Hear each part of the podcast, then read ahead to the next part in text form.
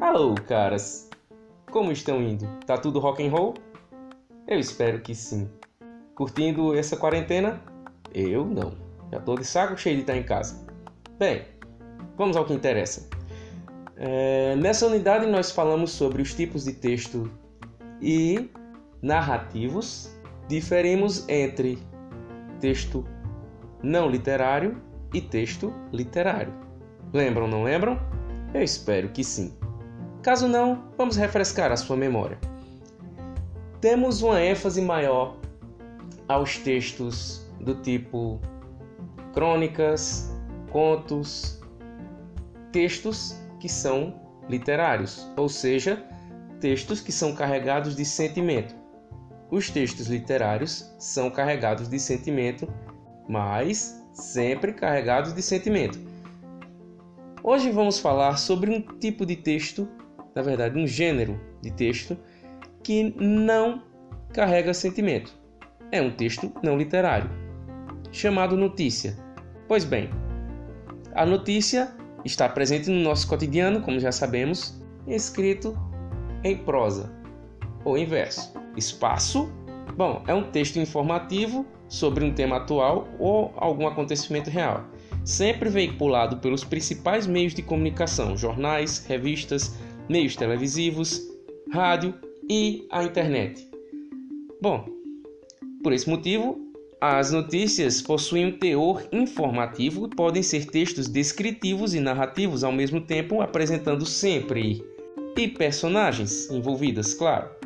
Só que sempre de maneira impessoal. A notícia é impessoal. Para não ser um áudio muito extenso, eu vou apenas citar as características principais da notícia. Ela é um texto de cunho informativo, como já, já falei, como vocês já sabem. São textos descritivos e ou narrativos. São textos relativamente curtos, veiculados aos meios de comunicação, como disse anteriormente.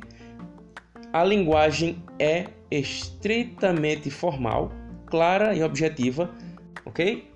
Geralmente em notícias não há emprego de, de figuras de linguagem, os textos precisam ter título, obviamente, um principal e um, texto, e um título auxiliar, que vamos falar daqui a pouco.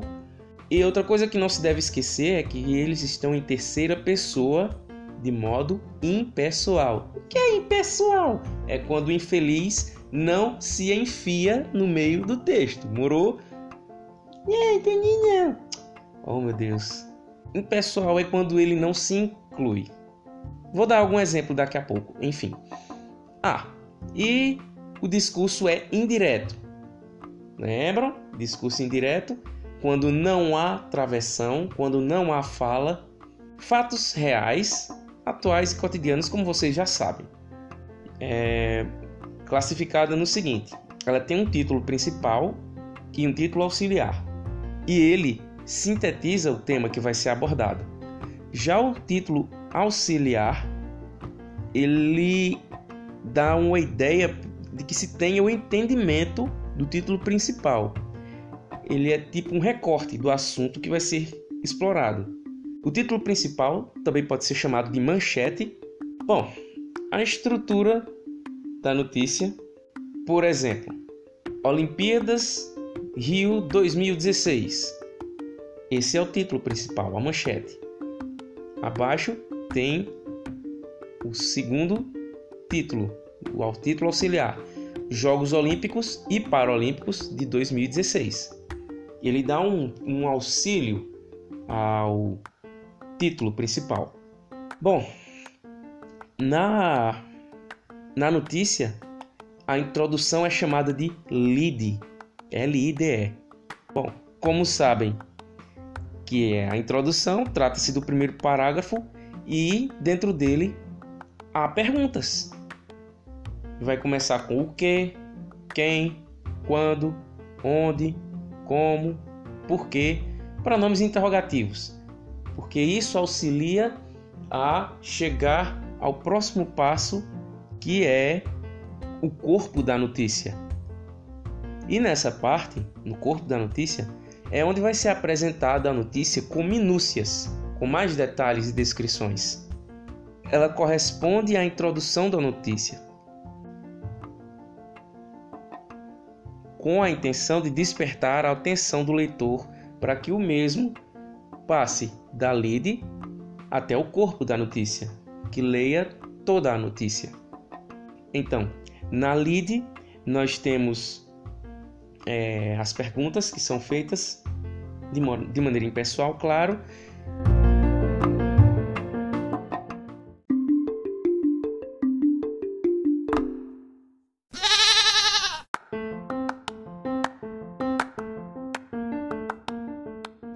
É, galera, parece que deu bode mesmo.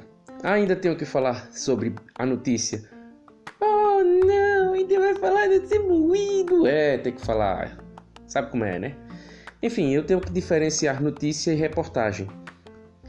Bom, a diferença dos dois é a seguinte: todos sabem que ambos são textos jornalísticos e são textos informativos. Contudo, a diferença entre eles é a seguinte: a notícia é um texto impessoal, enquanto que a reportagem pode conter o ponto de vista do entrevistado ou do entrevistador, ou de ambos até. Tanto que na notícia não se apresenta é, a assinatura do autor, de quem a escreveu, enquanto que na reportagem apresenta o nome do repórter. É, dentre outras diferenças, a gente pode citar também que, e claro, apresentando a opinião do autor. A notícia apresenta um tema atual de, de modo informativo, enquanto que a reportagem se aprofunda mais nos temas sociais.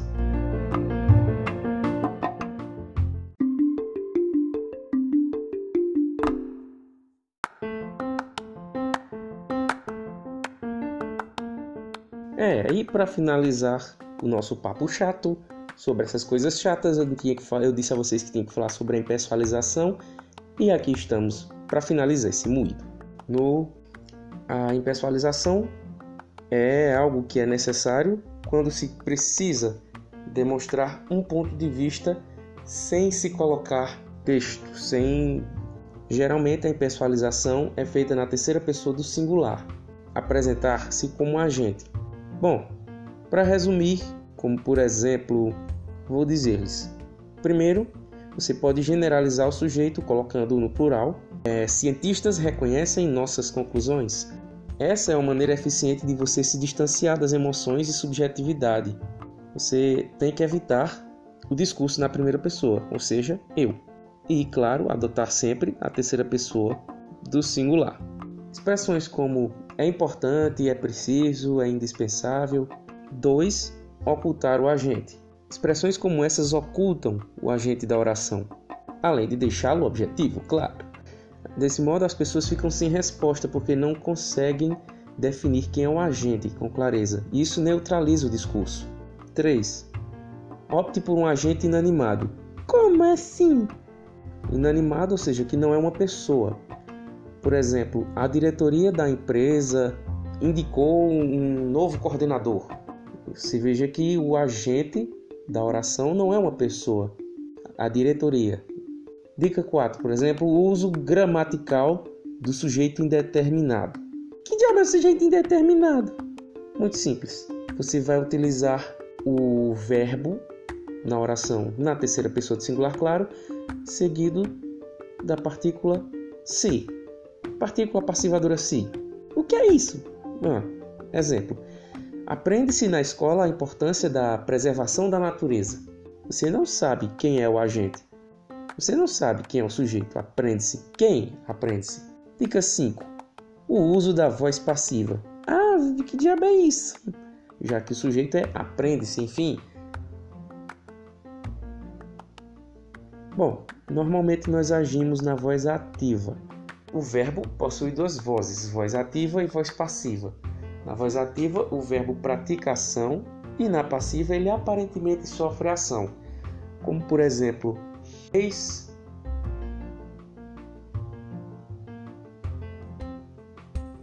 doce.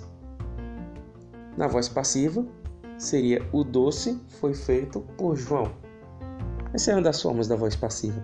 Mas essa é uma maneira muito interessante de se impessoalizar o verbo. Um exemplo bem claro, como seria no texto de reportagem: João fez doce. Está sendo comprovada a importância da escrita à mão no processo do aprendizado. Não sabe quem disse isso. Não se sabe quem é o sujeito da oração. Logo, um texto de notícia está sendo comprovada a importância da escrita à mão no processo de aprendizado. Está impessoal. Entendeu não? Então volta o moído para tu entender, viu? Alô, então, caras. Vemo-nos na próxima.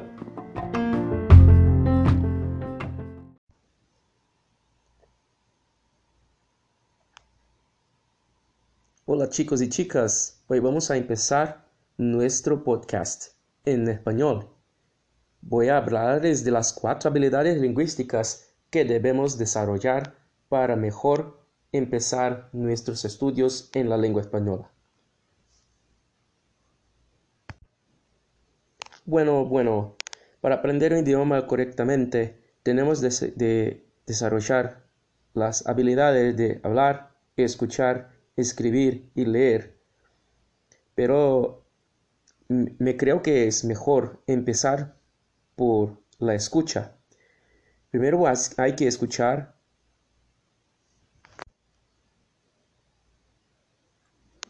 escuchar el máximo que se pueda y después hablar.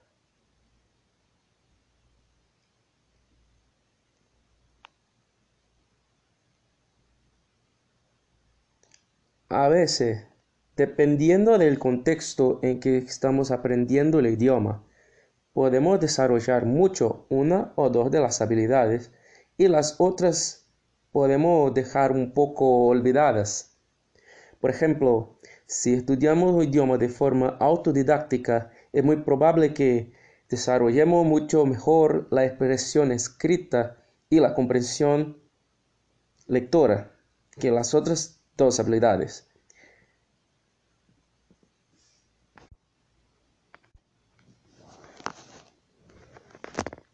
Pero lo más importante para dominar con éxito uh, las cuatro habilidades lingüísticas eh, debes disfrutar aprendiendo.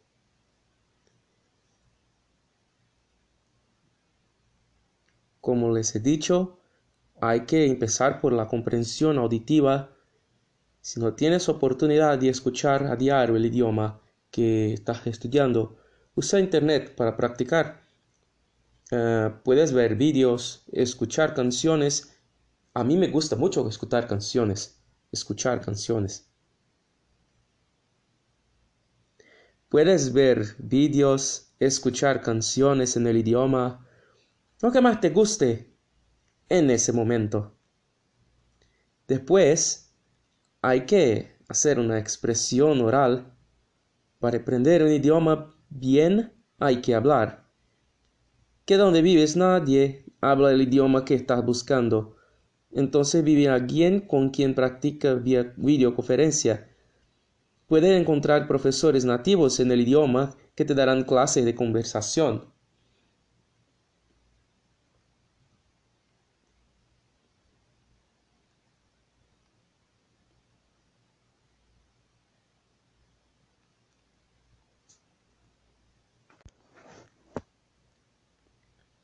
Expresión oral. Para aprender un idioma bien hay que hablar. Pero no tenemos quien hable acá, sino nosotros. Entonces vamos a practicar. Expresión escrita. Ah, ¿te resulta aburrido escribir?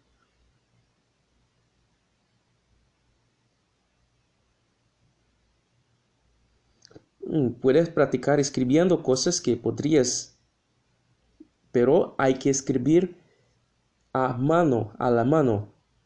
Hay que escribir con bolígrafo y hojas de papel.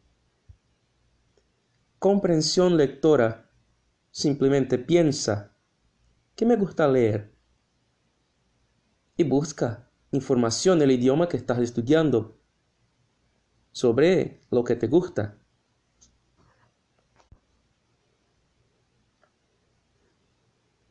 Hay muchas actividades que se puede hacer. Solo tienes que organizarte un poco. Solo tienes que organizarte un poco.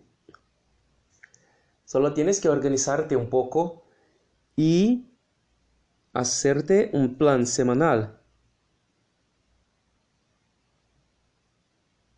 Hazlo en papel. Puedes dividirlo en cuatro partes y escribir las actividades que planeas hacer para practicar el español. Y ahora voy a decirles 10 trucos que he aprendido durante mis estudios de idiomas. Truco 1. Tienes que tener claro por qué estudias esta lengua. Puede parecer obvio, pero mm, si no tienes un buen motivo para aprender el idioma, es muy probable que no vas a no vas a lo vas a alargar porque se te acaba la motivación. Si solamente quieres impresionar a tus amigos con tu nivel, mm, mm, no es bueno, no es bueno. Hay que hacerlo porque te gusta. 2. Truco 2. sumérgete. Hay que sumergirse. Eh, ya que ya te has hecho la promesa te has comprometido, ¿y ahora qué?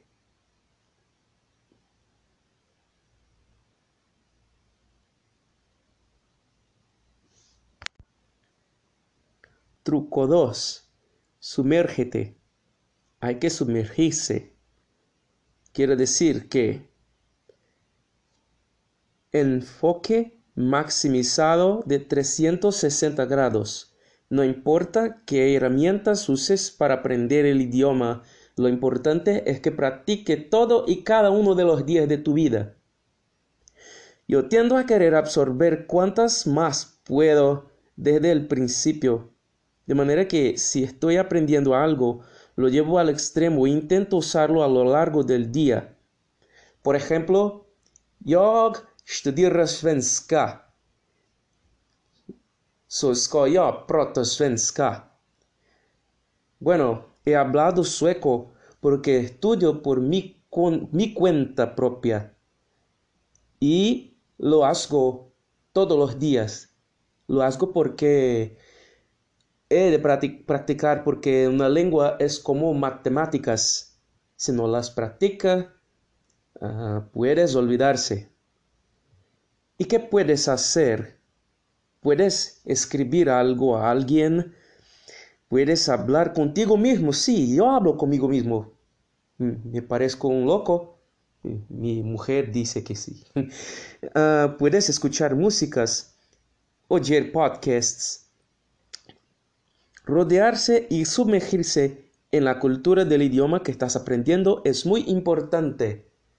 No te olvides. Ah, y recuerda que el mayor beneficio de hablar otro idioma es poder comunicarte con los otros. Ser capaz de mantener una conversación sencilla es una recompensa increíble. Lo puedo decir porque cuando estuve en Texas he conocido muchas buenas personas de México y más allá de, de otros países. Ellos tanto hablando inglés como hablando español. Truco 3. Encuentra un compañero. Bueno, he empezado a estudiar inglés cuando era solamente un chico a los 12 años hacía séptimo grado con un amigo, un amigo mío que se llama Jorge, Jorge. Y a nosotros siempre nos encantaban las canciones en inglés y no sabíamos qué, decían las canciones. Entonces, entonces eh, empezamos a traducir con diccionarios en, en 1997 no había internet. Entonces nosotros teníamos diccionarios físicos y traducíamos palabra por palabra a lo largo del tiempo empezamos a escribir nuestras propias sentencias. Entonces hablábamos de las personas que eran nuestros, nuestros colegas de clase. Eh, hablábamos en inglés para que no pudieran comprender lo que hablábamos. Entonces, si encuentras a alguien que pueda practicarlo, hazlo.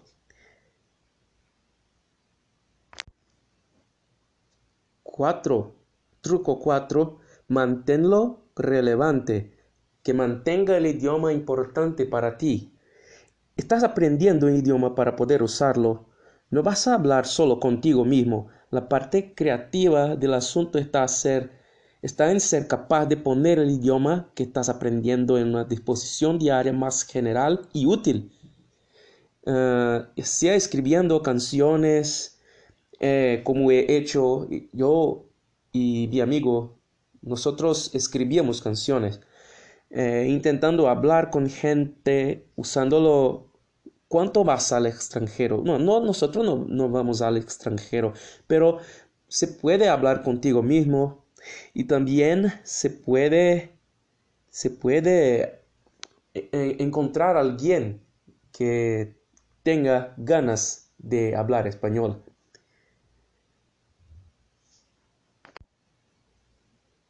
Truco 5. Diviértete. Hay que ser divertido. Ah, usa tu nuevo idioma de cualquier forma que sea creativa.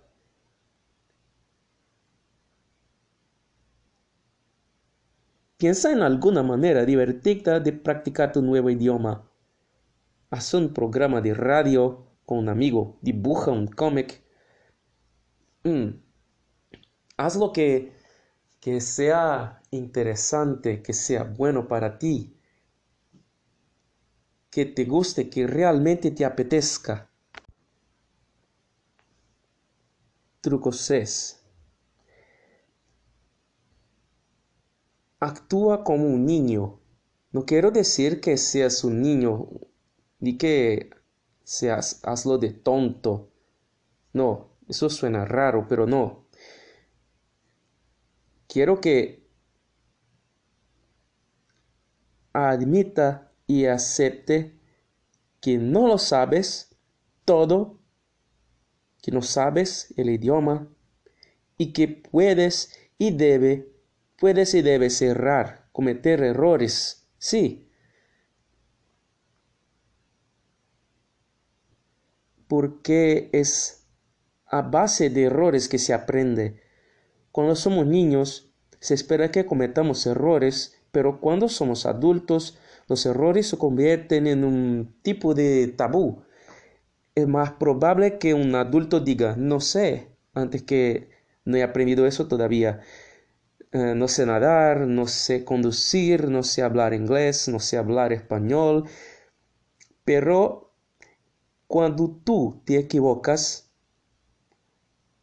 hay que saber que después puedes acertar.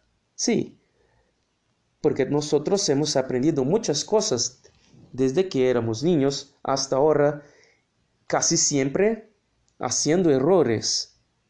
Entonces, no te, no te olvides que para aprender un idioma hay que ser como un niño y cometer errores.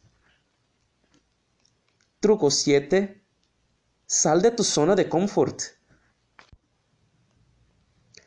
Perder el miedo a cometer errores significa estar preparado para ponerte a ti mismo en situaciones potencialmente embarazosas.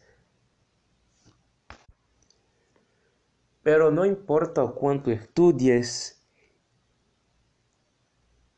nunca hablarás un idioma si no te pones a ti mismo en esta situación hay que, hay que hablar. Te da pánico, ¿verdad? Pero no, no hay que tener pánico. Simplemente hay que hablar.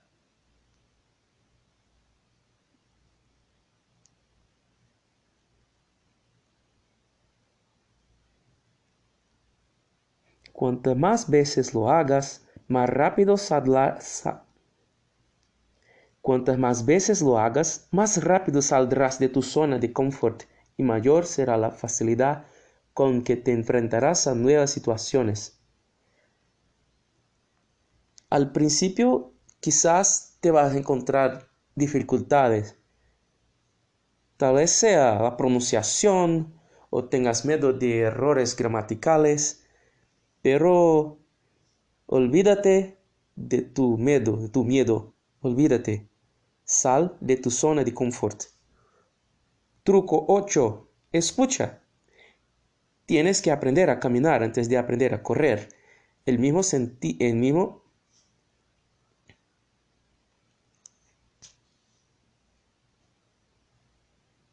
Y en el mismo sentido, tienes que aprender a escuchar antes de aprender a hablar, como he dicho anteriormente. Cualquier idioma suena raro la primera vez que lo escuchas, pero cuanto más lo escuchas, más familiar se vuelve y más fácil te será hablarlo. 9. Mira 8. 9. Truco 9. Mira a otros hablando. Idiomas distintos demandan cosas distintas de tu lengua, labios y garganta. Por ejemplo, creo que he hablado a ustedes la situación de dos amigas mías de México, amigas mías de México, que no lograron decir E. porque Los sonidos españoles son cerrados. Entonces, para ellas decir un E fue un poco difícil. Entonces, ellas tuvieron de oírme, oírme hablando. Ela é elegante para uh, repetir conmigo. Entonces, dos de ellas, uh, dos de ellas, eran muchas, pero dos de ellas lograron decir ela é elegante. Entonces, hay que, hay que acordarse que que mirar a otros hablando y repetir lo que has escuchado. Truco 10. Háblate a ti mismo. Si no tienes a nadie con quien hablar en el idioma que estás aprendiendo, en este caso español, no hay nada malo que hables, hables contigo mismo. A lo mejor parecerá que estás loco, pero en realidad hablar contigo mismo es un idioma.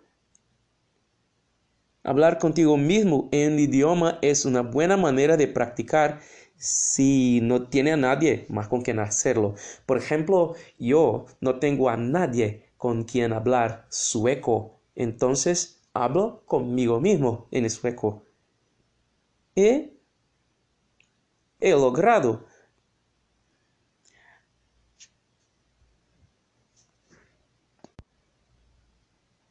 Entonces lo que tengo a decirles es empiecen ya, porque es muy bueno hablar el español.